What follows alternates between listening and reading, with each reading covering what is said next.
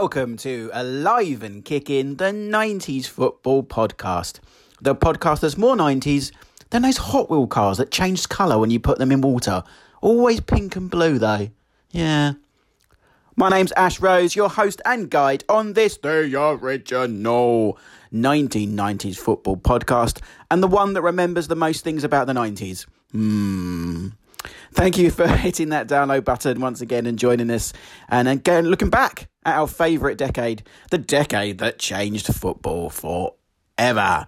Um, we've got such a funny episode um, for you today as well. Um, well, week after doing, we started out our 90s feature with um, Sam Homewood, which if you haven't listened to already, check that out. It was real fun looking back on Man United. Uh, we're taking a slight swerve around that. We'll be back to that theme in no time. We've got some great guests lined up for that. Um, today we're speaking to two authors uh, of a brand new book, a really entertaining book actually, um, a sequel, a better sequel than Lockdown 2. Yeah, I make that joke on the show as well. Um, it's called Second Yellow. And it's by two guys called John Smith and Dan Trelfer. It's basically a, a comprehensive guide to autobiographies. So if you ever read footballer autobiographies, not just in the 90s, but throughout um, I don't know when they started, but whenever football autobiography started, um, they've included the best bits, the greatest hits, if you like, um, some stories that genuinely you won't believe that we get into on the show and it's really it's a really really fun show. Um i it's one of those shows you don't really expect when you uh when you get when you line up. We had a brief and we chatted about what we are going to talk about on the show, and we go down so many fun tangents that, uh, yeah, I'm sure you'll enjoy it. There's some things I learned about some certain non footballing famous faces of the 90s that uh, I'll never forget, actually. So, uh, yeah, enjoy that one.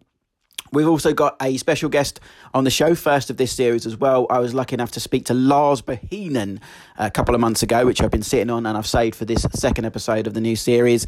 Uh, we chat about his time at Nottingham Forest and Blackburn, and of course, being part of that great Norway team that uh, knocked England out of the qualifying for USA 94. And of course, we couldn't help but touch on his uh, after football exploits, which we, we get into on the show. So I'm going to keep this intro short and sweet because I don't think there's anything 90s related in the world that I need to just mention. Oh, apart from the Saved by the Bell reboot that's happening any day now in America, need to find a way to see that because I don't think it's been made available in the UK yet. But you know me, bloody love Saved by the Bell, so I'll find a way to definitely watch that. I've been watching actually, this isn't 90s, it's more 80s, but finally got around to watching Cobra Kai on Netflix. And I have to say, as a man who is who loves Karate Kid. It's one of my favourite films of all times. Yes, it's 80s, but I watched it numerous times in the 90s. Bloody love Karate Kid. I think it quite possibly is the best spin off, reboot, whatever word you want to use, I've ever seen. It's it's brilliant. It keeps the same vibe. It has the same people. It's not hokey. It's brilliant. So if you haven't checked out Cobra Kai, you probably have because I'm well late to the party. Go and check it out. Um, oh, the only other thing I wanted to mention: proud dad moment alert. Uh, last Saturday night, we usually have a little boogie on a Saturday night. Me and my uh, my wife and my two girls. Um, after dinner, just like you know, like you did used to on a Saturday night, and usually the uh, the little one asks for Alexa to play something from Frozen or CBeebies or something, but out of her own back. I mean, she'd heard the song before because we'd played it a couple of times, but she'd remembered the name. She went, Alexa, play Whigfield. Genius. So there we are, dancing to Saturday night on a Saturday night. It was like the 90s all over again. Thanks, Cause. Cheers for that. Anyway, let's get on with the show. Um, joining uh, John and Dan with me is, of course, Joelinho as well. So the four of us get into a right giggle over the book and over a number of things. West Ham, there's a lot of QPR because Dan's a QPR fan, yay, and loads more. Enjoy the show, and I'll speak to you next week. Keep it 90s. Sit back and enjoy a nostalgic ride through the decade that truly changed the face of football. If the 90s are now retro, then it's time for a celebration. Welcome to Alive and Kicking, the 90s football podcast. Hello there, back again. Yes, welcome to Alive and Kicking, the 90s football podcast, the original and best place to talk about 1990s football. And I'm joined by uh, three guests today. Well, one of them's not a guest, let's introduce him first. He's been here since day one ish.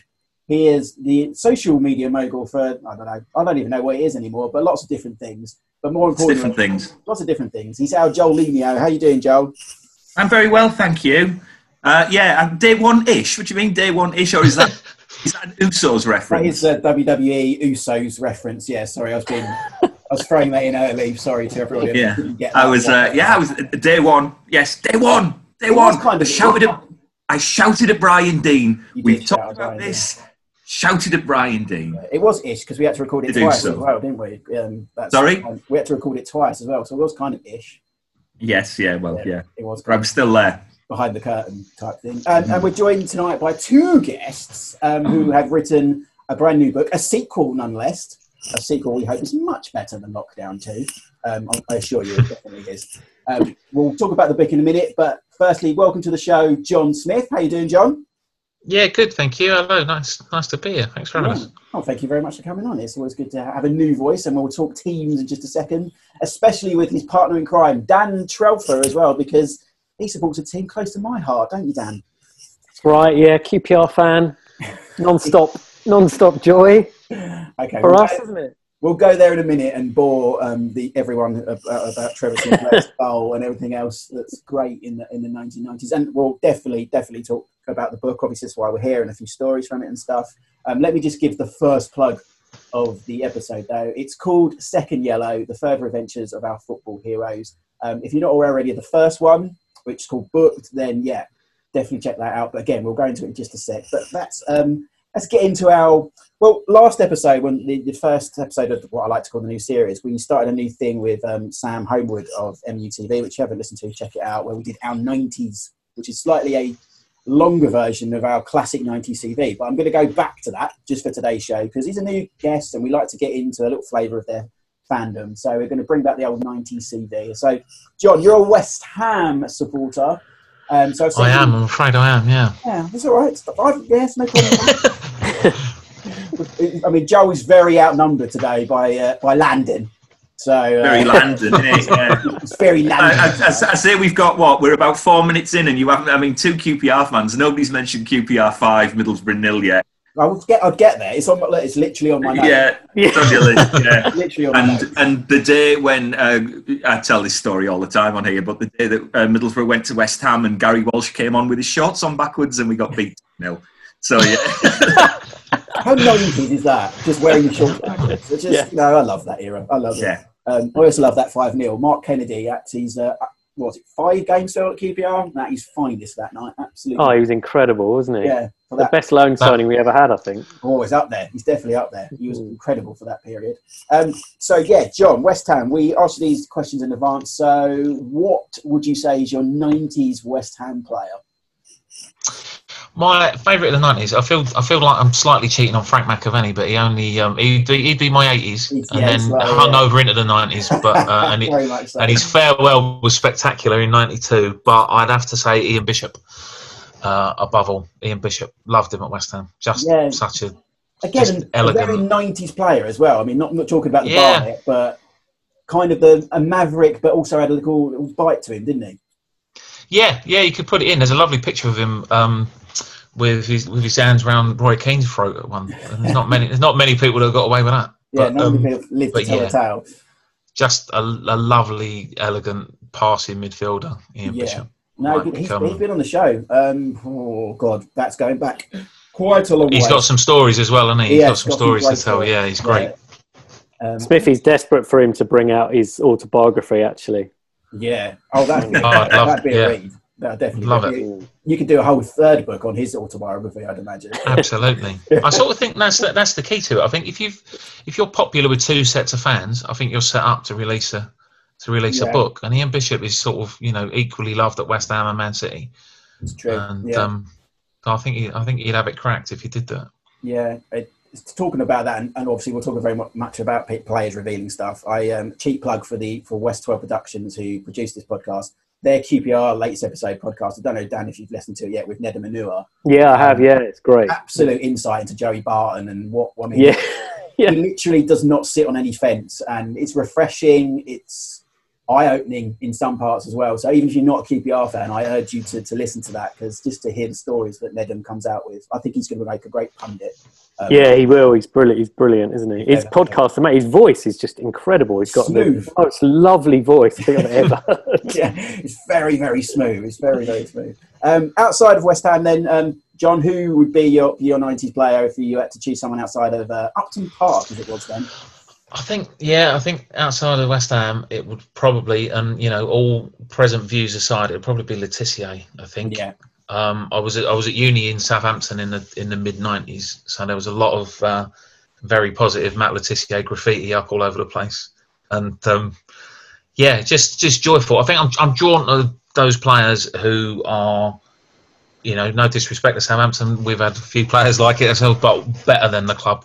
Yeah, You know what I mean? You know, you know when you've got a footballer and you and you look around at your club and you think like we had it a few years ago with Payet, and you look around and you think, well, he shouldn't be here. There's been some sort of mistake. yeah. He's, he, he, he shouldn't be here. And you know, probably like Kinkladze in the '90s at Man City, and probably Juninho uh, uh, uh, right. uh, as well. yeah, you know what I mean. But yeah, so I'm sort of naturally drawn to those players who are lovely to watch and are dragging the team along. Uh, I was looking at Joel's face and I could see the word Juninho flashing. Yeah, and knew it was absolutely. It's, not, it's never, never far away, is it? Exactly. It's never the, the two go hand in hand. But yeah.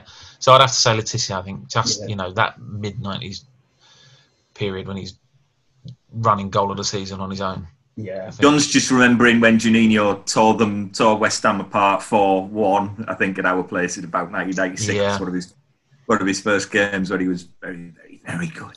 Yeah, and for those Yeah, playing 96, like 97. Bingo, Juninho is your first line. That's it. We're gone. We're I, I can go now. See ya. Done my bit. Joe, have we ever done an episode without mentioning him? Genuinely, I don't think we have. I think I think there might have been one once, but that's it. Yeah. It's fair. It's fair enough. I think it's brilliant. Um, okay, cool. That's um, let's go to the other side of Lus- L- L- London, I should say. Um, West London, the only team in West London, I might add as well. Um, Dan, this I'm going to be intrigued by this. Um, people who live, live long time listeners to the show know my answer to this question because I've said it. Um, but your favourite QPR player in the nineties? Uh, it's. I mean, I, I, I was texting with John about this before we came on, and um, it's really, it's really hard that because it was a good. Well, first half of, of the Yeah. decade was was good. Second half, it just kept going down. Yeah, You know, I love, I love Les Ferdinand and uh, Trevor Sinclair and Ray Wilkins.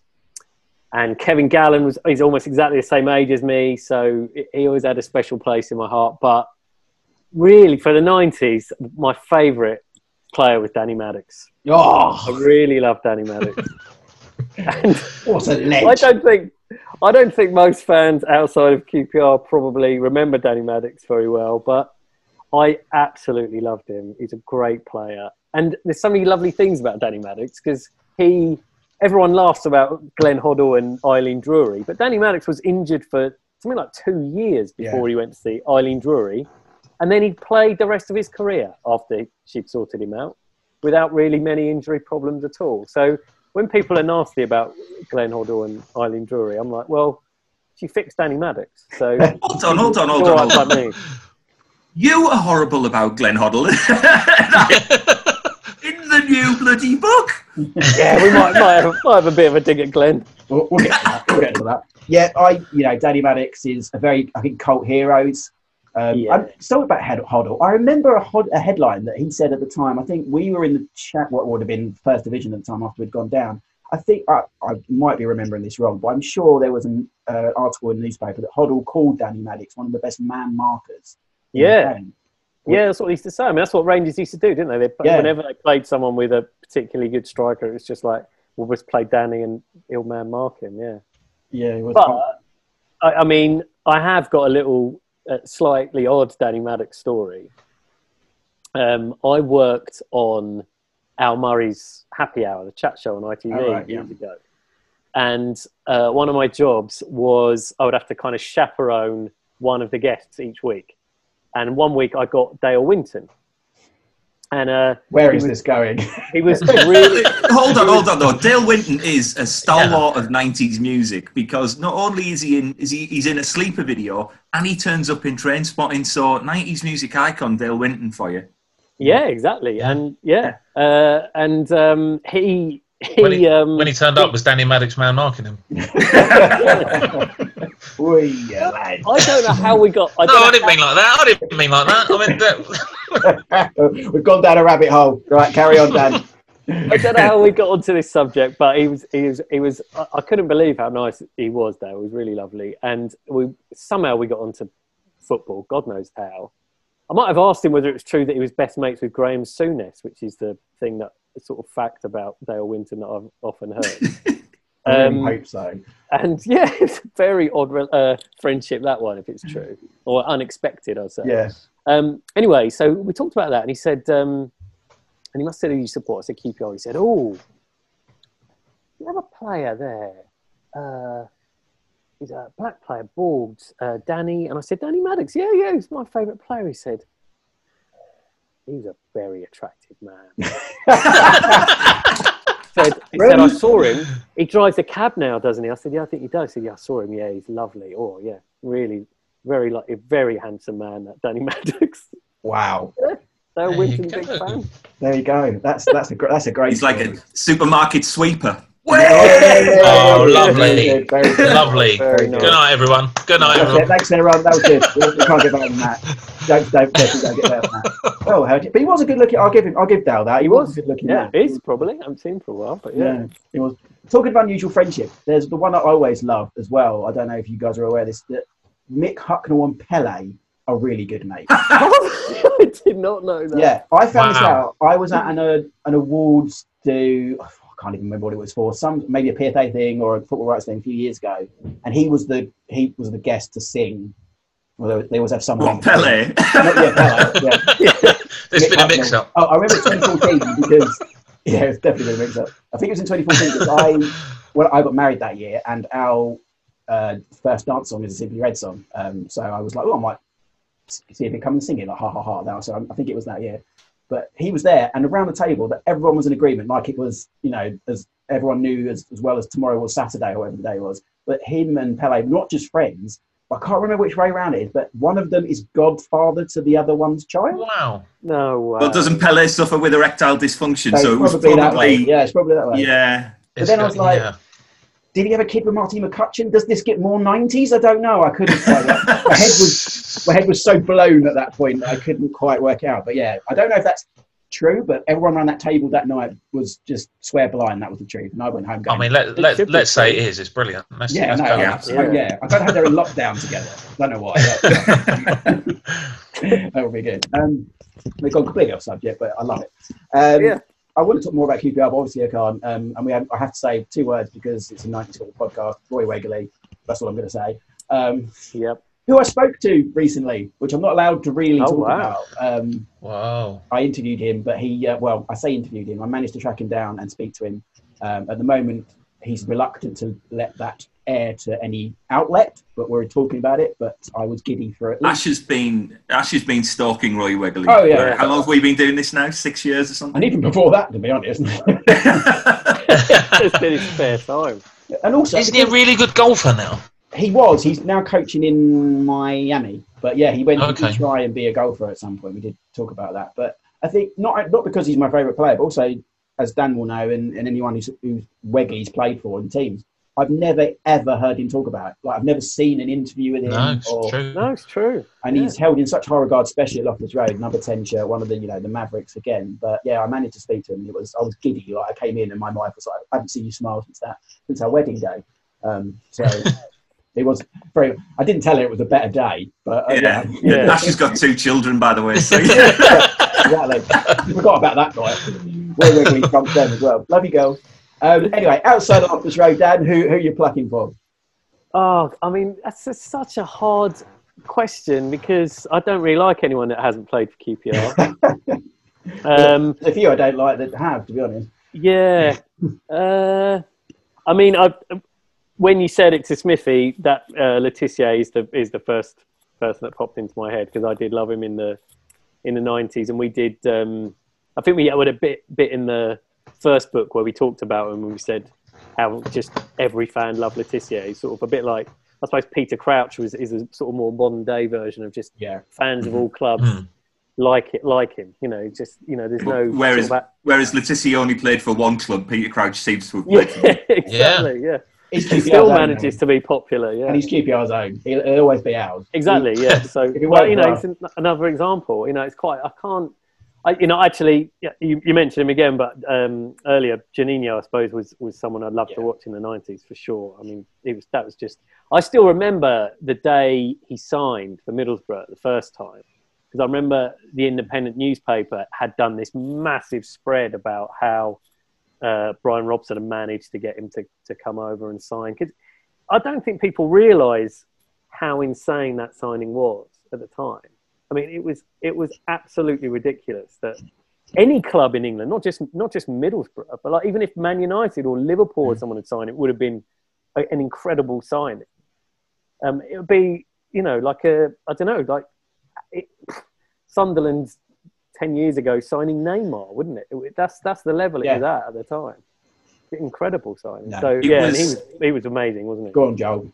Yeah, I mean, we've we talked about this before, but it was Middlesbrough and Arsenal were the front runners, and Robson and Keith Lamb, the chief exec at the time, were the only ones to bother going to Brazil to go and meet him and meet the family and all that. And it turned out the personal touch was what made it happen. And I think with a lot more starry players than Juninho, it wouldn't have happened. He would have just gone to Arsenal, and that would have been that. But because they put the effort in and they met the family and and Juninho is like that as a bloke, then that was how it came around, really. Yeah, he did an interview. I meant to text you this when I was reading it, Joe. He did an interview in the last month's 442. I mean, it's probably everything you've read previously because I didn't really Yeah. feel like I learned anything new myself, but he goes into to all that as well. Does it mention Stan Boardman being on the bus at the FA Cup final of 1997? It doesn't unless you've listened to the Alive and Kicking 90s football podcast where it may have been mentioned. yes, yeah. Um, but yeah, well, good choices there. Um, John, something I didn't mention and something I've probably never forgiven West Ham for is signing Trevor Sinclair and giving us Keith Rowland and Ian Dowie.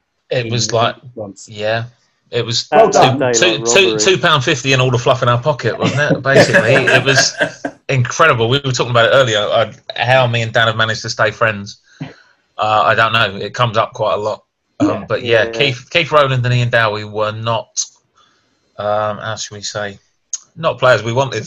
Yeah. And, um, players we yeah. and we, yeah, and we got Trevor Sinclair. I couldn't believe it. He's, Yeah. It was such an exciting signing. I, I always think with West Ham, there's not there's not many players you can hang your hat on that we've bought, had their best years, and then sold. And I would I would put Sinclair as one, maybe Scott Parker as another. yeah. There's not there's really not many, but yeah, um, Trevor Sinclair. I couldn't believe our luck when we signed Trevor Sinclair. That was it was definitely one of the worst transfer deals, not just for QPR, for any club in not just in the nineties, in the history of football. Was one of- These are bold words. That's a bold. I mean, it really was. It was a ten million pound player. Yeah, Oh, Tim Breacker as well. I forgot to mention. We had we got. He wasn't that. He was of the of the three probably the most mediocre at best. But yeah. was he Yeah, was he did part of the same deal, or did he come he after? He came same deal, was after. he? No, I think he came along slightly after. He's like, yeah, yeah, yeah, definitely Rowland. Dow- I mean, you know, Dowie was long past his best at that point, and yeah, Keith Mhm. Rowland. At least Dowie. Dowie did a nice bit of coaching for us. Yeah, until And he Breeze seems. I, actually. It's, well, I can't choose him because he played for QPR. But that, I mean, I love Dowie as a um, not particularly as a player. Just seems like a very nice man. Yeah, no, I've, yeah, I've, I've seen him dance actually, and uh, that, that said, it could have been that said um, awards do actually. Uh, the after Oh. thing, he was he was there. He was one of the last there. I had to get a train home, but he was he was well, he was murder on the dance floor, but in a nice way. My dad, who uh, who doesn't really, he follows a bit of the football, but not much. But still, whenever Ian Dowie, Dowie is mentioned, he says the hills have eyes, and that's the end of the conversation. I always think it's harsh. He's not that. It's not I- bad as his own goal he scored. Was it against Stockport? John, Was that the Stockport goal? away. Yeah. Yeah. Do you know what? That was um, that was the very first West Ham game that um, I made my then girlfriend, now wife, um, watch with me. uh, West Ham away at Stockport in the League Cup on Sky. Was that when we got And, to the um, final? We, when Borough Yeah. beat them in the final? Yeah, that's right. Yeah, yeah. Thanks for that. Semi, yeah, yeah. So that was that, I think I think it was a quarter final, and it was an Yeah, odd we game. That, that was that was the game um, that Florin Raducioiu didn't travel up for, Right, where yeah. that Harry Redknapp claimed he was taking his family shopping in Harvey Nichols instead. and uh, so they went up to Stockport without him. And yeah, Dowie had a shocker because not only did he score one of the best own goals you've ever seen, he broke his ankle up the other leg, uh, up Oh, the other end as well. Uh, clean through on goal, clean through on goal, and he just kicks the ground and um, and, and broke his ankle. He had a terrible, terrible night. That's, Yeah, so thank, thanks for bringing that up. Sorry, Dave. Well, I had to. that's that's because that's because Rowland and Dowie there. were- Yeah, but generally, I, generally, I've got time for Ian Dowie at West Ham. You know, he was he was a trier and he worked hard, and he he's probably one of those that other people enjoyed playing with. Um, you know, how sort of Rooney or Owen would always big up playing with Emile Heskey. yeah, I think uh, I think there's a bit of that with Dowie. Like I, I imagine Tony Cottee enjoyed playing with him, and Yeah. um, yeah, one or two others. Yeah. It was uh, yeah, it was a real workhorse. I think I didn't mind Rowland the Dowie as much at QPR because they played in that the kit that season, which I love, and that team because I think age wise, you know when you reach a peak when nothing, when everything in your world is football, before goals, before drink. I think that 98, 99 team was just on the cusp before I, you know, things started to not matter as much as they did then. so players like those, and you know, I've got a big affinity with Rob Steiner, who Dan will know, who will know that Yeah, probably could have gone on if it weren't for injury. But yeah, they're they're not well. When they do worst 11s, Rowland and Dowie unfortunately tend to, to get a nod. But Yeah. I promise not to talk too much about QPR. So we haven't even mentioned, New Year's- we haven't even mentioned New Year's Day 1992 and Trevor Sinclair against No. Barnsley, and you know we could. No, exactly. It's I was not- there for the overhead kick as well. Yeah, me too. I'm I Yeah. genuinely Oh. was. I know everyone says they were, but I definitely was. No, I Where, my did. favourite whereabouts? What was your angle on that goal? I was Dan? at the other end behind the, behind the other goal, but all I remember is that it went in, and then I, I was about I used to sit about 15 rows back, and it went in, and then my next memory is being right at the front thing. I, I- I don't think I've ever reacted to a goal in, in the same way in my life. I was at Ellerslie Road, which is in the corner, so Dan would have been at the other end. I was slightly to the left of him, and I, I, I don't know if I made it up. But there was to be like a slight second when that goal went in, where everyone went, Yeah. like, "Holy hell!" Did he just? Yeah. I think he just did. Um, Yeah. Yeah. It beat Beckham to goal of the season. End of. That's Exactly. all. my Also- yeah, my favourite non-Borough goal of the Yeah, 1990s. favourite. Oh, absolutely. Yeah. It's incredible. It's a shame. It's one of those. It's a shame. You know, if you did it now, there'd be Yeah. 14 different angles on it. Yeah. Whereas So- I it's mean, just, it's just Also, that, one. day was that day was incredible because not only did that happen, but Andy Impey uh, Yeah. punched someone in the face and got sent off. we still won three two, and uh, I had a quid on three two for some reason at twenty five to one. Hey, Oh, Well that's you're you're the real winner, Dan. you're the We have the hold on. I'll give you. I'll give you the northern line now. See, that'll get you. That'll get you one and a half pints in that London, lads. yeah, exactly. Yeah. Weird Andy Impey. Always seemed such a nice guy, but he had a little temper on him, that boy. Um, Did, that's- yeah. Gents, let's talk about the books. Um, give a little summary because obviously this, as we said, this is the second, it's the sequel. Um, John, how did it? How did the first one come about? And just give people who don't, are not aware of the books a flavour of what they are about. So what they are basically, we, we've now read 250 plus football autobiographies. Um, Well done. and the idea is, thank you. And the idea is that we've sort of pulled the best stories, um, but it's not just a compendium of the best stories. We've sort of written around them. We put we put them into chapters, and we worked out sort of what makes them tick, what ties them together, the similarities, um, different versions of the same story. Uh, and that kind of thing, and we've sort of so it's sort of our love letter to football autobiographies, and uh, there's so many football autobiographies, and it's such a long love letter that it's spilled over into two books. But it came it came about because I saw I came across Kevin Drinkell's autobiography, um, the delightfully called "Drinks All Round" in um, in in a pound shop, and and I bought it for a mate, a Norwich fan, uh, my mate Matt. And while in the sort of few weeks before I saw him, I thought, oh well, I'll, I'll flick through that, I'll, I'll I'll read it, and I read it, and it's not tremendously exciting. Uh, and then in the middle of it, he talks about a Christmas party where a fancy dress party where Kevin played it safe and went as a snooker player. Um, but Dale Gordon turned up as a tampon. Excellent. For, yeah, just you can imagine what that looked like. But Dow, but Dale Gordon turned up as a tampon. And I was reading it and I just went, what? Why? Why have I never heard this? Why don't Why don't more people know about this? Yeah. Nobody Nobody needs to read the rest of this book. They just need to know about that. And it sort of sowed a, a seed of an idea. And I read a couple more, and, and with, with that in mind, and then went to Dan and asked what he thought of it, and he loved it and was just um, on board with it straight away. So we read sort of about ten or twelve um, just to see if it was enough of an idea and then started pitching it around. And um, yeah, we got really lucky. Pitch Publishing um, uh, went for it as an idea uh, quite quickly, and it just so it's just snowballed from there.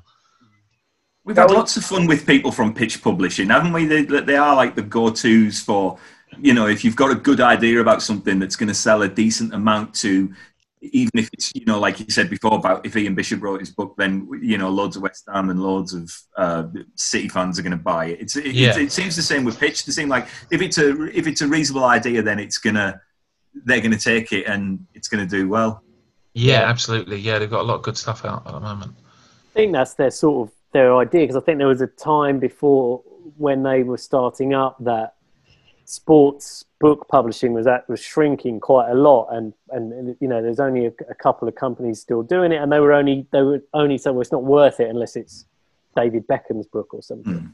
So their sort of theory was there's loads of niche ideas, but there's enough people who will buy those niche ideas to make them into books to make it worthwhile. So so yeah, they, I mean they, they do you know I don't know how many they do a year, but it's quite a Yeah, lot. they've well, they've got thirty-five out at the moment, haven't they? They Yeah. put a- It's great to see. a- yeah. yeah, It's, I always think because I mean, I my Alive and Kicking book, which is where this spawned from, this podcast came out through History Press, uh, who were very good as well. But I I've spoke to Pitch before about some other ideas, and you always wonder is there something they haven't done, and they just keep finding authors and themes and books, and it's it's great to see because I'm you know we live in an age where books aren't as prevalent as they were you know 10 15 years ago but i'm still one that picks up a magazine picks up a book and, and loves it and loved the idea behind yours because what I love about it, and I know it's an obvious thing to say, is that I like football autobiographies, but there's a lot of fluff, isn't there? Especially yeah, in the uh, in the sort of early bits of them as well. I'm you know, the upbringing I tend to be like zoning out on,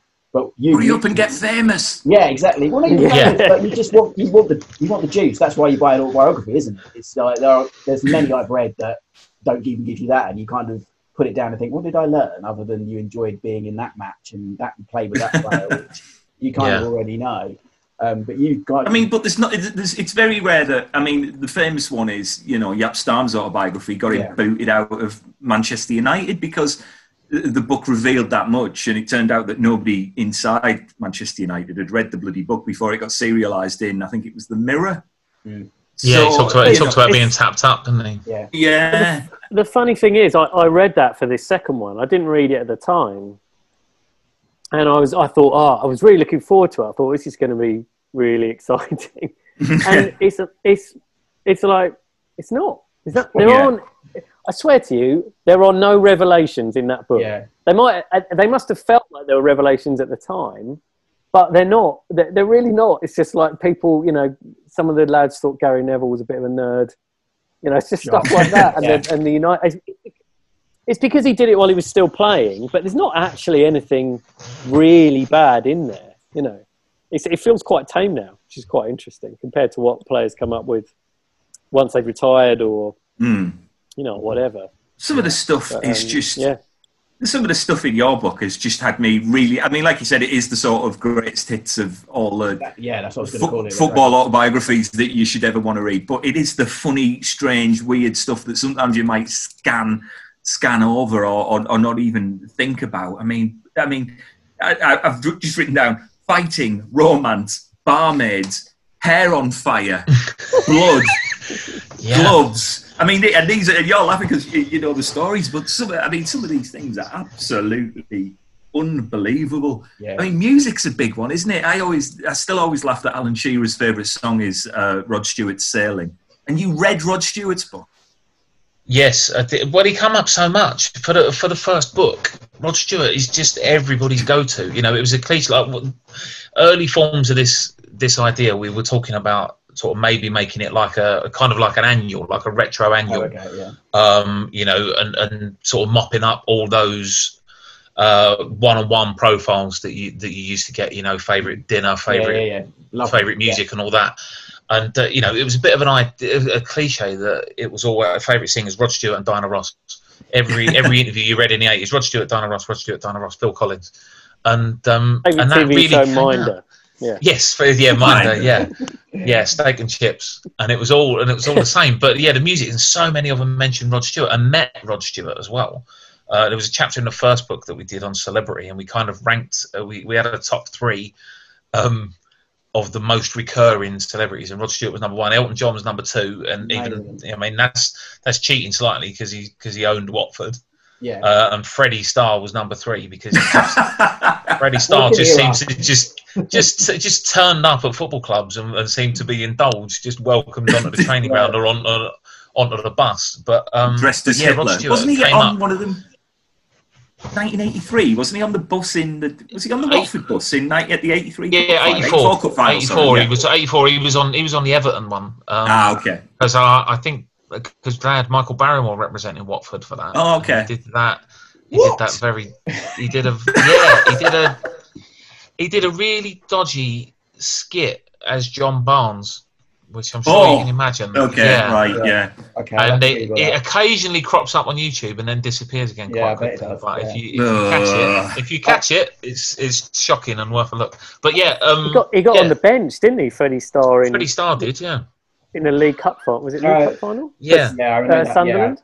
Yeah, yeah, I remember that. I can, I've seen that. It's just a yeah. Sorry, I'm, I'm, I'm getting right there the idea whole that time, just behind Lawrie McMenemy. it's- this. I didn't think I'd, when we started this podcast today, we'd be talking about Michael Barrymore, Dale Winton, and Freddie No. Starr. It's No. amazing. This is why I, I love go. this. I love this show. I love this era. Um, But yeah, we read. I read Rod Stewart's, and um, it come out. Do you remember Garry Cook, the uh, the former Man City? yeah, yeah. Yeah, I think he's in charge at USC or something now. Is he? Yeah, I think so. Well, something like that, yeah. He's singing uh, backing vocals on "Rhythm of My Heart," by Rod Stewart. which which I didn't expect to read. Uh, And um, there was that, and then the other revelation was that um, Rod Stewart was asked to be in Escape to Victory. Oh, okay. Oh, that's Rod good. Stewart, Rod Stewart was approached to be in Escape to Victory. I don't know. He doesn't go further than that. He says he couldn't do it because of touring commitments or, or whatever. But um, yeah, who he would have played, I'm not sure. But Yeah. insight. Bet he regrets it now. I'm, tr- I'm trying to think, like in 20 years' time, when if someone, you know, templated your idea and the celebrities that they would be now, it'd be like Drake, Katie Price. You know, it'd be like it's such a different. I'm trying to think because I do that kind of quick fire stuff for for Kick, the, the my in my day job, and Drake and Stormzy are the you know the music choices usually. I mean, it's a it's a, Mm. definitely an era on from Phil Collins and Rod Stewart, isn't it? I mean, I could. I have, lo- I have lots. Having worked with Katie Price for quite a long time, I have a lot of football stories concerning her, but none that can be repeated on here. Definitely not Yeah. this show. It's definitely not for a parental advisory, I would imagine, and I don't want to be sued. Um, so, thank you very much. Um, I want to, you, you mentioned Matthew Le Tissier there and his book, and I've never read it, but it just sounds like a nightmare. I mean, we, you alluded to John, you alluded to his views earlier on, which I think has possibly seen his exit from Soccer Saturday sooner than it would have Yeah. done normally. yeah, Um, Le Tissier's book just sounds like horrible. Backstep wall, lads, backstep wall, that kind of. there's a there is a lot of that. Yeah, we were talking about that. You know, it was probably nobody thought anything of it at the time, but it's you know it's maybe a glimpse of, of, of where he's gone. It's like everything is like he, he goes to a Shania he goes Twain. see, yeah, he Yeah. goes to see Shania. So him and John Beresford go to go to see Shania Twain, and um, and he's worried that the barmaid didn't, is going to think that they're a gay couple because they're going to see Shania Twain. And they order a Malibu and Coke. Yeah, Malibu. and Coke. Brilliant. Oh, well, like- in he- that he's- case- yeah, and he says the same about Take That as well. We went, we went to see Take That, and he and he again he's worried that He's the only straight man in the place. yeah, Yes. Really strange. yeah, Yeah. So yeah, it's Um, just incredible with Le Tissier. But also, I was thinking about have you, have you ever listened to Gary Lineker's Desert Island Discs from 1990? it's very boring. No. There, it's, if you go to if you go to bbc.co.uk, go to Gary Lineker's Desert Island Discs. It's all these records. It's you know Simply Red, Ash's First Dance. It's Rod It's all these incredible things. And Gary Lineker, considering the Gary Lineker that we know now is sort of vain and funny and, and sort of quite happy to take the piss out of people on Twitter all day long. BBC for doing so. But on this Desert Island Discs, he is Mr. Footballer. He is. Oh, we had a laugh with the England lads, and oh, we did this. We, you know, we used to do horse racing with each other, and we'd fix it. So Peter Shilton lost all his money. It's all that sort of Yeah. really banal, Yeah. nothing. And his music taste is diabolical. And I'd love to. I'd love for him to do it again, so you could like see the concept. Yeah. Yeah. And, and now it's a, it's a really funny listen, and I think he sort of really admits that it's just comically embarrassing, just how sort of blinkered he was in his world. I think. Oh, His Gary. friendship with Willie Oh, Thorne is like another weird, unlikely. I mean, Willie Thorne's gone isn't he? Well, that- away last year. That mu- yeah, that must have been Leicester Mafia, mustn't they? Yeah, that's what it was. He used to hang That- around playing snooker all day. Yeah, da- David Gower, Willie Thorne, and Gary Lineker, the Leicester, Leicester Mafia. Yeah, right. We'll have more stories from the guys' books on the other side of this interview. Yes, we have got a brand new interview for you from a footballer of the era that we celebrate so much. Uh, I got to speak to former Blackburn and Nottingham Forest midfielder Lars Bohinen a couple of weeks ago. So here's me chatting to him on Alive and Kicking. Joining me on the line now, a, a familiar face to us here in Premier League land of the 90s.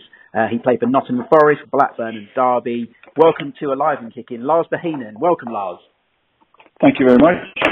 Thank you for joining us today. Uh, as we always do here on the show, let's take you back to the 1990s. Um, I think for um, sort of listeners to our show, majority from the UK, you first came to our to our notice during the, the World Cup qualifying campaign and that game against uh, England in 1993. What what are your memories? You scored in that game, of course. So what, what were your memories and and how and your career at that point? And what were you feeling? Um, yeah, you're right. It was uh, in '93, in June '93, we played England, uh, beat England 2 0, uh, and um uh, won the qualifier for, for going to the World Cup, of course. And uh, I think that Sam Clark, the manager of Forest at the time, was watching me, probably someone else as well, uh, playing that game. And after the game, uh, the contact was made, and but the, transfer itself wasn't made until I think it was November or something in '93. Um, so that's that's how, that's how that went. My career at the time was I, I was I was in Switzerland when I was 20, 21, 22. I uh, and I came home for a year, and I actually played in Norway uh, at the time of the uh, international game. But I only spent one year back in Norway before I went to Forest. Mm. We'll, talk about Forest in a second, but, but that Norway team was, was a bit of a surprise package, especially for those uh, watching England who were going through that transitional period. But a lot of those players, of course, went on to play in England, like Bjorn Bjornebye and I- Ivan Leonhardsen. How good was that collective of, of Norwegians uh, at that time? I, it was we were uh, we were really good to be honest. Uh, obviously, otherwise we wouldn't have beaten Holland and England in the group. But uh, uh, it was it was a start of a quite a big generation. Uh, guys born in you know from 67, 68, 69, and maybe also 70. So it was a big generation which produced a lot of good footballers. And one of the reasons why why we became good is of course, that many of the players uh, were able to get clubs abroad and mainly in England. Mm, yeah. So, you moved to Nottingham Forest in, as you said, November 1993. What were your, first impressions of the club? 'Cause at the time, they were in the what would have been then the first division. They, were on the promotion course at, that point under Frank Clark. What were your impressions of Forest? Obviously, I imagine you'd heard of them from the European Cup days. Big history. How much did you know about the club, and what did you think of it at the time?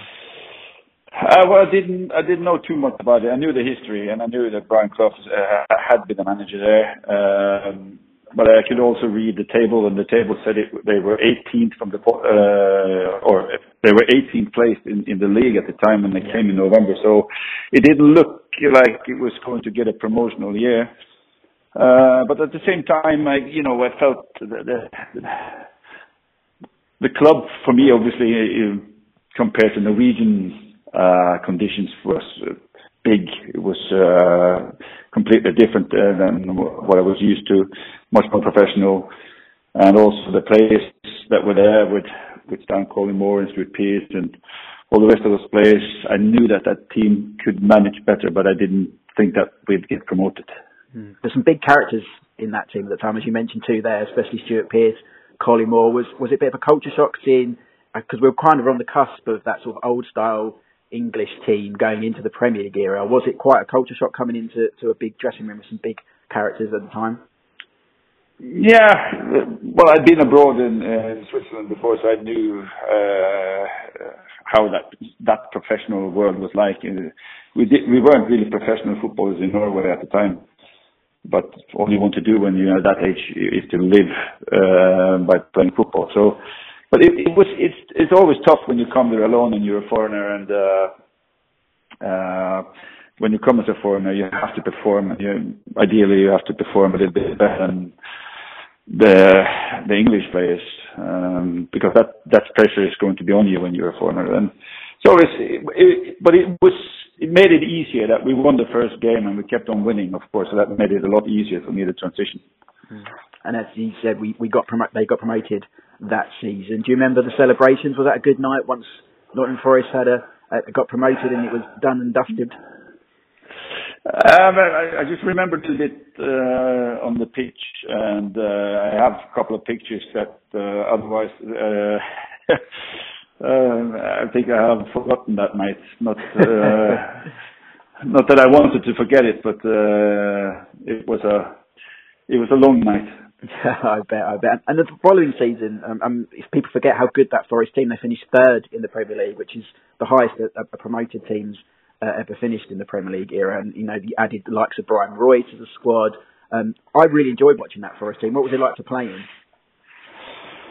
I was, you know, I think it all came together when when uh, Bryan came, uh, and with a team that we already had, there wasn't too many people going in and out, so we we kept most of the team that got promoted, but we added some class, and then somehow it, the team for me just gelled together. It was uh, a very well, well balanced team with uh, different uh, skill sets and uh, uh, and it was there was speed in the team. There was counter attacking ability. Uh, there was uh, a good sort of training uh, culture uh, and just a, you know a balanced team, I would say. And uh, we had quick wingers, uh, Ian Woan, Steve Stone. Uh, so it was it was it was really enjoying to play. Obviously, again because we won games, but uh, it, it was it was a good put together team. It was. I, I, remember a goal that you scored. I think it was against Tottenham at White Hart Lane. A, a lovely chip. You, you, had a kind of fondness for uh, for goals like that. Was that something that was came instinctive to you? Well, yeah, yeah. I would guess. I think I think I scored maybe 10 or 12 goals in the Premier League over the years, but well, most of them uh, were, were quite good. Uh, I didn't score too much. I, sh- I probably should have scored more, but uh, but the goals that I scored, they uh, uh, well for me it's easy to remember. Mm-hmm. Obviously, around this time as well, not only were you doing well at Forest, you went to the World Cup with Norway in the United States. One of my favorite, probably my favourite World Cup actually, the '94 World Cup. What was it like to to play on the, on the, the grandest stage of them all, if you like. And was that kind of the pinnacle of career at Forest and, and playing the World Cup? Yeah, I would say so. Uh, probably 93, 94, 95 was the best years uh, for me in my football and coming to the World Cup, obviously. Uh, big stadiums, big crowds, obviously being the World Cup.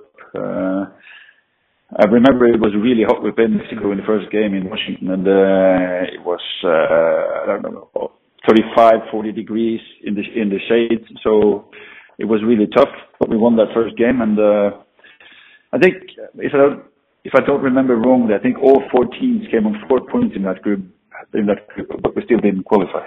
Yeah, I remember rightly. Yeah, it was that down to lots, I think, at the time, wasn't it?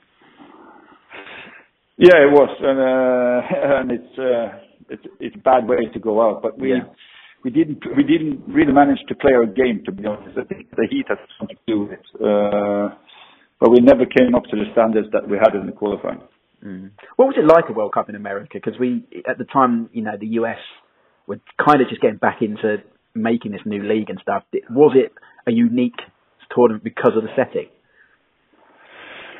Uh, well, it's difficult to, for me to say because I haven't been in so many other World Cups, but so it was unique for me. But I think that uh, when you're there and you, you you're very protected as a team, you don't see much of things around you because you're always in the hotel compound, and then you go to games. But when you went to the games, like we went we went to the games in New York in, in Giant Stadium, it was we're playing Italy, and it was seventy five thousand there, mostly Italians, uh, and it, it you know the the the atmosphere and the crowd and the the build up for the games was really special. I remember that. After Forest, you moved on to Blackburn, uh, of course, who at the time were, were the reigning champions um, in the Premier League. What what set your move to leave Forest to Blackburn, and why Blackburn at the time? Well, it's it's uh, for me it's uh, two things. Um, because at the time uh, Blackburn came into the picture, I asked whether you know Forest were willing to sort of extend my contract and also make it a little bit better. At the time, I think I think uh, Forest were in a little bit of financial trouble. They, sold Collymore to Liverpool, I think, for eight million pounds, but still wasn't uh, able to sort of give me a better contract, even though uh, we, came in third in that in that year. And then, uh, as a footballer, you always strive best possible team that you can at the highest possible level. And Blackburn, as you said, were champions. So for me to be sort of attracted by uh, the champions uh, was a big deal to me. So I thought it was, from a footballing point of view, uh, it was a step up. When I look back at it, it's hard to say I regret it, but the, best time that I had in England was with Forest. But I also knew that when Collymore left, and, with Forest not really being able to to uh, get a, another player in with that kind of uh, potential and scoring ability, then I knew we were going to to struggle as well with Forest. And uh, as, as that's what happened in the next season. I think Forest got relegated. Yeah. Or yeah, they did. Yeah. so, Yeah. so it's quite special going from promotion to third to get re- getting relegated in three years. Yeah. Well, it's kind of it kind of mirrored what happened to you at Blackburn as well, because the following season Shearer left as well, and they didn't quite replace him, did they? What what was what was Alan like to play with? We know watching him, what a great goal scorer he was. What was he like providing goals for Alan Shearer? I, you know, it was uh, he was an outstanding finisher. I mean, I watched him in training, the way he, he practiced after training sessions, and uh, uh, it was just amazing how, how his, his skills in finishing and how how he always was at the right place at the right time. But that's one thing. But he also had to finish it off. So for me, it, it was the same when when Alan went. I think that a lot of the air in the club went out of the out of the balloon. I think everybody knew it. I, I I remember the disappointment in the dressing room when he announced that he was going to leave. So I only got to play with him for about nine months before he left, and after that, it's the same thing that happened with Forest. Uh, such an important figure, Dif- difficult to replace, but still, uh, neither Forest or Blackburn were able to do it, and then consequently, uh, they were in trouble. Were you were you at the club the night of the the Baki the incident in Europe? Was were you, would you arrive at Blackburn at that point? I, I was in Blackburn, but I wasn't eligible to play in the, in the Ah. Champions League because I, I'd already played the European Cup first. So Yeah. I was just watching it on television. And That's kind of, kind of strange. Is it was just one of those things, and was it all fine in training the next week? Uh, I think, you know, uh, I think that was frustration. Uh, they know it better than me, but uh, it, there was a little bit of a. So we were talking about it in, in the in the, in the dressing room uh, when they came back. Um, so it, it wasn't put to rest completely uh, straight away, but uh, it can happen, but it shouldn't be happening. Yeah. Uh, you moved on to Derby after that. I mean, it was only a quick spell at Derby, but do you have any sort of standout memories from your time there? Yeah, I mean, I think we came we came seventh with Derby. Uh, I think I think uh, that's the best placing that Derby has had in the Premier Mm. League. Uh, so for for for for a club and Derby size, that was uh, for me it was a really good uh, performance to to be able to do that. And I I played with some really good players there, with Igor Stimac and Stefano Eranio and Baiano and Paulo Wanchope. I you know I had a great time with those players. Uh, so, but it didn't. Well, we couldn't expect the the, the club to win and anything or be high up the table. But I really enjoyed the time there as well. Um, we must. Uh, we always ask a question to, to guys we have on, on the line as well. Um, who was the best player you played with um, in the nineties, both against and, and as a teammate? Oof, I think it's difficult for me to, to distinguish between Collymore and Shearer, to be honest. Uh, Yeah. But uh, I, I, I, I would have to say Shearer. You know, we score. He could score 30 goals a season, and you, it was almost guaranteed. Um, best players I played against is also difficult because towards the end of my time there, then the French World Cup stars started coming there. So I don't know, maybe Thierry Henry.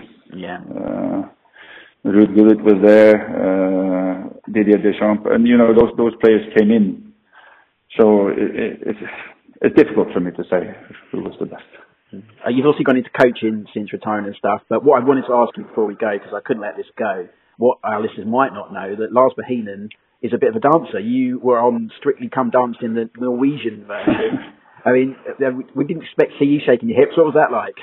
I was it was special. Uh, it was kind of fun uh, and kind of nerve wracking, but I had nothing to do at the time, so I just wanted to step out of the, my comfort zone and do something that I really knew I wouldn't be mastering. So, but I came in third, so it was a it was a good experience, but uh, I don't think I'll do it again. Who's the best dancer you come across? I've got a feeling that Chris Bart Williams had some moves back in the day. uh, yeah, I- yeah, maybe uh, him or, maybe Des Lyttle. He had some moves. So. brilliant, brilliant. Just finally, just a word, bringing back to modern day. Um, obviously, your team, that former teammate at Norway, Ole Gunnar Solskjaer, he's having some sort of difficult times at the moment. What do you make of his spell as Man United manager and, and possible future in the job? Uh, you know, I think he, he- coming in third last season was a, a great achievement. Uh, and I think when I say that, I say that with, with that team because I don't. I think that uh, he, he he got the most out of the team that he had last season. Uh, what's difficult now, you can see he has a clear line in what what he wants to do. The question is whether it's it's going to be enough or, that uh, the patience in the club is going to be there because uh, I watched the game obviously against Tottenham over the weekend and they deserved all the criticism they could get. But he, he you know, he has a clear plan. It's just but as he, as everybody else, is uh, depending on the result, and there's a limit to the uh, patience that a, a club can have. So uh, he needs, if he wants to build something and it needs to result at the same time, it's difficult. Brilliant. Well, thank you very much for taking time to talk to us, Lars. It's been great looking back. Pleasure. Cheers. Thanks a lot. Pleasure. Cheers. Bye bye. Bye bye.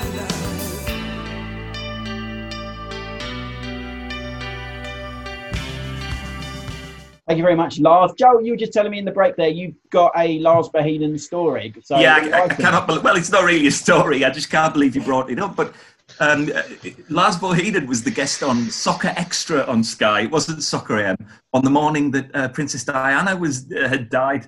So that was a very subdued edition of that. Did they not just scrap it and go to the news, or did no, no, no. It was on Russ Williams. I remember turning it on, and it's Helen Chamberlain, Russ Williams, and Lars Bohinen all sat there, and I was like. These are looking a bit miserable. What the bloody hell's going on here? And then um, Helen Chamberlain goes, "Oh, and just in case you haven't heard the sad news that the Princess of Wales has been killed in a car accident," and I went, "Bloody hell, you're joking, aren't you?" Like proper borough. I went, "Yeah, they're just they're just having a laugh about that the. But you can see, I can picture it now that Russ Williams and Helen Chamberlain are just dealing with it, and Bohinen sat there going, "Why am I here? Why is this?" Why are we still Yeah. on? Completely traumatized because because people that was an enormous country shaking thing, and I, I think the country has never been the same since that happened. But just last night, Yeah. central to me discovering that news. I was doing, Well, I I'll, was t- doing a I'll tell you. I'll tell you who was more upset about it than Lars Bohinen is David Elleray. David Oh, Elleray. right. David Elleray wrote a, a diary of that season, um, and he, he's, he, It's I pretty doubt dry, isn't it, John? Yeah. Oh, say? oh, it's very dry. It might, it might be the driest actually. Is I he, mean, was he meant of to be referee in Liverpool versus Newcastle like that? It's, it's Because like that got cancelled. did it really? Liverpool, it was Liverpool Newcastle that day. Yeah, Yeah, got it got, it got cancelled, didn't it? Yeah. No, he was just he's just in bits about it. Says he says he would often dream of her. Um, yeah, He's he's in Even bits. Princess Diana. Yeah, Yeah. I, I don't want to hurt David Elleray's dreams, that's for sure. I was doing a, I was doing a Yeah, it's a paper shame round, 'cause- so I remember everyone coming to the newsagents because all the papers were late. I don't know if I've told this story on the show before because they were trying to print run the, what had happened, and Yeah. the, the uh, owner of the newsagents kept telling them, and they had these old biddies just like, "Oh, don't be don't be silly, Frank." I think his name was, and we were like, "No, no, she's dead," and there was people like crying, and I'm just like, "I want to go to bed." Can I just deliver the news? I always remember the story. I think I've said about this before, but the, you know, Viz always had an uncanny knack of doing a story and then the person in question dying. And and the front of the Viz that month was uh, a story called "Frankenstein Must Die," where Frank, where Princess Diana had died and been brought back to life as a Frankenstein's monster, and they were getting death threats and all sorts. Of the Viz lads, Wow. yeah. God. We should get we should get Simon on Simon Donald on one of these. Yeah, days yeah. talk about sure, Newcastle. Yeah. Yeah. Um, let's talk quickly then before we, uh, about the second book. Um, I, I've said let's, let's pick a story maybe each that you that's very nineties. I've got one that I want to ask about that is Okay. very Christmas based Well, and just We'll, we'll get to you, Joel. Let, let's let the authors speak first. yeah, Um, sorry. uh, let's come to you first, um, John. Pick a story, you know, without revealing too much, because we want people to put this in their Christmas stockings, don't we? Um, but a favourite story from a '90s footballer that you've read in that, that's in part of the new book. Oh, one one ninety story. Probably um, Pat Van Den Hauwe at Millwall. Oh, this will be good. Um, yeah, he, he so he, he they had a bit of a, a drinking club there. Him and Keith Stevens and um, a couple of the others, and um, they had a they had a local, and uh, they played this game where they would play with a dartboard, and the game was that, that you had to put your hand on a dartboard while the others threw darts into it Right. to see how long you could see who was the toughest, to see who could keep their hand there while dart after dart was thudding into your hand. Uh, and terrifying the locals, and then he and he said, "Oh yeah, we'd all go into we'd all go into training with bandages on our hands." Next day, it was really really funny. And we were we were lucky enough to ask. Um, we did a, a podcast, uh, Football Legends, uh, recently, and we had Mick McCarthy on and asked him Oh, about it because he, he was he was managing there at the time yeah. and he was he was very polite about it, but he sort of um, yeah he, he he didn't seem surprised by it. Put it that way. He said he, did, he said I don't really remember them playing with the bandages on, but um, yeah, it doesn't surprise me at all. I think it was um, Terry rough place Hurlock just walking around. around with a dart still in his hand. Yeah. not, not even Yeah, knowing. absolutely. Yeah, like like Wolverine. Yeah, just, he's just, just absolute animal. That man. My I, I, my in-laws are all Millwall, so I have um, got a small affinity. They're not Millwall, but uh, I have a small affinity with that. Millwall. Millwall. Yeah, they're, they're they're pleasant people. I love them. Um, Dan, um, ha- ha- I have to say that. How about yourself? Um, pick a story from us specifically. I mean- 90s. I think the um, I think one of the most incredible stories. Uh, I mean, we'll tell it because it's, it's it is in the book, but I mean, it's it's fantastic. Is from uh, Mark Ward's book. Mark Ward Oh played yeah, for lovely. West Ham and Everton and Man City, and he is at a uh, Christmas party uh, while he's at Ever- while he's at Everton. And what's he dressed up as, John? Can you remember? Uh, is he Dennis the got a Menace? He's Dennis the Menace. No, he's not. He's not a tampon. I think he might be Dennis the Menace. I think he's Dennis Um, the Menace. And who's yeah. he having a fight with? He's having a fight with. Is it John Ebbrell? John Eb- Ebbrell. John Ebbrell is winding him up. John Ebbrell's winding him up, and John Ebbrell is dressed as Popeye. and it, John Ebbrell keeps punching him on the arm, and he gets and he starts to get really annoyed by it. Right in his stop. TB. Yeah, yeah exactly. and uh, so he, he starts chasing him through this bar, and then he, he runs past um, a, someone dressed as a cowboy, and he goes, "Give me, give me your gun. I'm gonna, I'm gonna shoot uh, Popeye." And he runs after John Ebbrell, can't find him. And then he sees Barry Horne and Neville Southall sitting at a sitting at a bar, having uh, just drinking, obviously. And Barry Horne is not dressed as Popeye; he's dressed as the Pope. And he goes, "Have you seen, have you seen John Ebbrell anywhere?" And Barry Horne says, uh, "No, no, I haven't seen him. Sorry, mate." And he says, "Oh, he says, oh, I'm going to shoot him. I'm going to shoot him. I've got this gun." And he goes, and this was an era where I'm sure you remember in the 90s where the Pope sort of had his Pope mobile, didn't he? He was Yeah, yeah, yeah. under threat of being shot and stuff. And he goes, Well, I'm the Pope, you should shoot me. And he went, Yeah, all right. And he shoots him and he says, This um, like kind of fire just came out of the gun and it was loaded with blanks. Like genuinely was loaded. So although it's a blank, it's still him bloody, and, uh, yeah. and threw him backwards. And it- did his did his sort of robes catch on fire? Yeah, yeah, yeah. He wasn't getting the deposit back. He's not getting the deposit back on that costume. It's the most insane story. Like Dennis the Menace running through a bar, chasing chasing the Popeye to shoot him with what he thinks is a fake gun, but it's not. It's a real gun. It's got blanks in it, and he shoots Barry Horne, who's dressed as the Pope. Oh my. That's comedy you can't write. It's just That's incredible. why, la- lads. You need to turn this into a TV show. This needs. The year, so the year before, so Mark Wardo previous, because the year before he'd set fire to Dave uh, Watson. Dave Watson's grass skirt. Yeah. Um, All right. So, so I assume he was on a warning already, and then Yeah. It he, says, he it turns up. says something like, I saw the grass skirt and I thought, uh, oh, I wonder if that would go up in flames.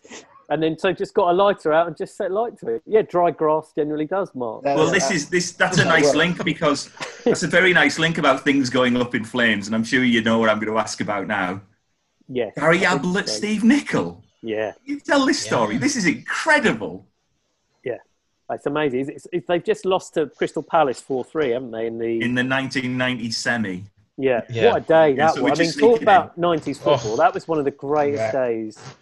Because that had never happened before. Had it two games in a day. and they're great games. And they're both great games. What's Yeah. the first one you think, well, Man United Oldham's going to be rubbish? And then it's absolutely brilliant. I think we've said on this show before, it's the greatest semi-final day ever. Yeah. Yeah. Of the FA It's the Cup. first time Like, they did them on a the Sunday as well, yeah. Yeah. Not just the 90s. It's it like the FA Cup peaked in the 90s in its first year on that day. yeah, amazing. It's amazing. Um, and, and and Liverpool, had, uh, obviously they lost, but they booked a hotel to celebrate. And they think, think it was only Crystal Palace. We beat them 9 0 earlier in the Yeah, season. exactly. going to be fine. And they just had this this sort of uh, you know very sad sort of meal with all the wives there and everything. And then it's Steve Nicol, isn't it? What does he do, Smithy? Sort of. He, well, he, he noticed Gary Ablett's wife and noticed Yeah. her hair. I think she had Yeah. the, the big '80s sort Um, of um, yeah, like a uh, lot of hairspray. A lot of hairspray. yeah, A lot of like, hairspray, hands very dynasty. EastEnders. That's Or very imagine. dynasty, like uh, Yeah. you know Yeah. Joan Collins or Krystle Yes. Carrington or somebody. Yeah. yeah, and he just um, he just for some reason he just sort of looks at it and and and set, sets it on fire, and then and it just- just went up because it was just so, so much hairspray in it. Amazing. And Gary Ablett, Gary Ablett turns around, sort of Steve, Steve Nicol smashing his wife's head trying to put out this fire. Seriously, this needs to be a Um, sketch show, and people wouldn't believe that you, it's from true life. It would be, it's, it's brilliant. Um, It's a and lot to come back from that, isn't it? With a teammate, it's a lot to come back. That from. is a lot to come back from. Yeah. No wonder they didn't win the league for so long after. Well, even Steve Nicol, he had form for that as well, didn't he? It's, it's definitely sort of. Yeah, he burnt his mate's house down. Yeah. Right. and fire seems to be a theme that Yeah. should not go together in this. Yeah. We've never Don't- done. We've never done don't do fires it, of the 1990s. No, Fires of the 1990s is not an episode I've ever thought Yeah. of, but I'm slowly thinking it's maybe a theme we need to go down. Um, There's one stories- story I do want to hear about because I it actually made my jaw drop when I read it, and it's it didn't happen in the 90s, but it's concerning a 90s manager. And considering we're about five six weeks away from Christmas, it concerns Christmas. I'd like to you to tell me about Mr. Anderson and Kevin Keegan, if you could remember that one off the top of your head. Oh yeah, that's that was when we were talking about these stories. This was one of your favourites, wasn't it, John? A young Kevin Keegan. Yes. Oh, yeah. Oh, wow. Yeah. Um, so one of um, so growing up as a lad in uh, in Doncaster, isn't he? I think. And Yeah. um, one of Ke- you know Kevin, there's an Undertaker's on his street, and um, uh, one day it's the Undertaker beckons Kevin and um, and, not just his one, young- not just one day. Yeah. Christmas Day. yeah, Christmas. Beck- beckons them over, and um, he's prepping a, a recently deceased man with a, a long white beard. And he says, uh, yeah, "Look at that, boys! Father Christmas is dead." Astonishing, astonishing. Putting putting a Christmas twist on, Christmas you know, show, showing showing a dead body to kids would al- would already be bad enough without the Chris, without the Father Christmas angle. oh, But I I, end I on think yeah, I think I think you can trace all of Kevin Yeah. Keegan's eccentric behaviour after that back to that point. it's all it's all explained through that. Yeah, Isn't it? You'd never you'd never get over it.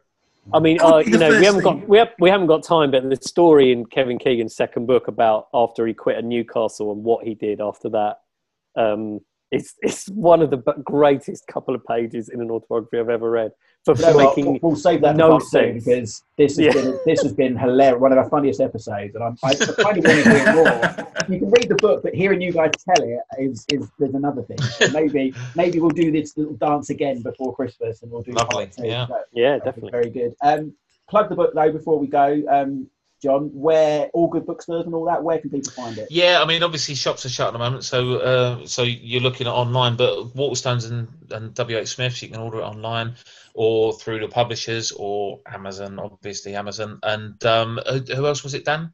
And then you've got there's this new uh, uh, book place, isn't there now, which is called uh, Bookshop. Yeah. uk.bookshop.org. Yeah, which is UK helping Bookshop out for all the- it's helping out indie bookstores. Yeah. Yes, Yeah. It's on there as well. Good stuff. And if people want to follow you on uh, on the social channels, John, uh, where would they need to go? Well, Dan's uh, um, at Dan Trelfer because um, he's managed to get that. Being called John Smith. By the time I joined Twitter, the first thirty thousand were gone. So I, I'm, I'm at very popular name on uh, on Twitter or Instagram. Both the same handle, on both at very popular name. You're lucky to have a bloody Twitter account. Oh, don't you start. I've, the Ash Rose without anything at the end of it hasn't tweeted since 2012, and I'm very annoyed. About Oh, it. that's I galling, quite like I quite like that account because I'm Ash Rose UK, which I'm, I'm fine, but you know everyone was, just wants their name, don't they? They want to feel Yeah. like yeah. um, I, I haven't tried, you know, the Ash Rose or you know all that. I just want my name, but yeah, that person on Twitter, either tweet or get rid of the handle, please. Um, If you're listening, bastard. if He might be dead. He might be in Mis- the Undertaker's place over the road from could Kevin be. Keegan's Yeah. old house in Doncaster well, for all you It should know. have been his will to un- unrelease that uh, Twitter handle to me. I think that's only fair. Um, Joe, you're on Instagram now, aren't you? Yeah, yes, that Joel on Instagram or Jolinho on Facebook if you want to come and say Oh, hello there. old school. You You, did a great question um, today, your Tuesday question, which I mean, we haven't got time to go into, but um, I did answer it. I don't know if you noticed that I answered it earlier, which was, I um, haven't had a look yet. It was what don't you get? yeah. And I said Taskmaster. What did Yeah. you say? I said autographs. Don't get it. What, Like, why why, why, why? I just don't understand it. I just, I, you know, I love Roy Wegerle, but having something signed, I just, I don't know. I don't feel the need. I don't get it. That's that. I have I've no got a signed. Paul McCartney album, but that's going to buy me a house when he dies. Yeah, but that's worth something. But do you know people sign who, who, who queue up for, and I'm, I'm not judging. I just don't understand it myself. You know, I just don't. Yeah, I don't get it. Fair enough. Uh, it- I mean- it's a bit of an awkward end though, Joel, because I've worked on the last seven series of Taskmaster. I didn't say no, no. I didn't say I didn't like it. I just said I didn't get it. Yeah, that's fine. Yeah. it wasn't like last week Dan, where I did what don't I like Well, that everybody else does. likes. Everyone else does. Um, oh, so yeah, go on fa- Joel's Facebook. You like a juicy question. I'm going to slowly go away from that now. Um, well, I said something else as well. I can't remember. Oh, go on Facebook, Joel. Have a look. Uh, I'll have a look now. Have a look now. Oh, tattoos, but that's each to their own. I get why people do it, but I'm just fascinated by it. Um, okay, let's go. Fake eyelashes as well. You said Ash. Fake eyelashes. Just, just don't understand it. Like they always look so fake. I don't know. Right, this, we're going down a, a bizarre rabbit hole now. Let's just Hold on, hold on, hold on. Dan, if you want to slag off first date, Sunday brunch, or loose women, you can do it now because I've worked that out. No, they're all fine shows. I They're wouldn't, I wouldn't Oh, say anything against them. Shows that you totally, totally get, don't you? Anyway, um, more importantly, follow the show at AK90s on Twitter, AK90spod on Instagram, and and yeah, rate review. I've, I've completely lost my train of in, outro here, train of thought. Um, thank you very much for joining us. Thank you, guys. The book is out now. Um, so do check it out. It's hilarious, as you've probably heard over the past hour or so. So yeah, do check out the book. Second Yellow, it's called. Um, we'll be back next week talking Alan Shearer. We've got a Ketch is back on the TV show, so Cult Heroes. We're talking Alan Shearer. But until next time, keep it 90s.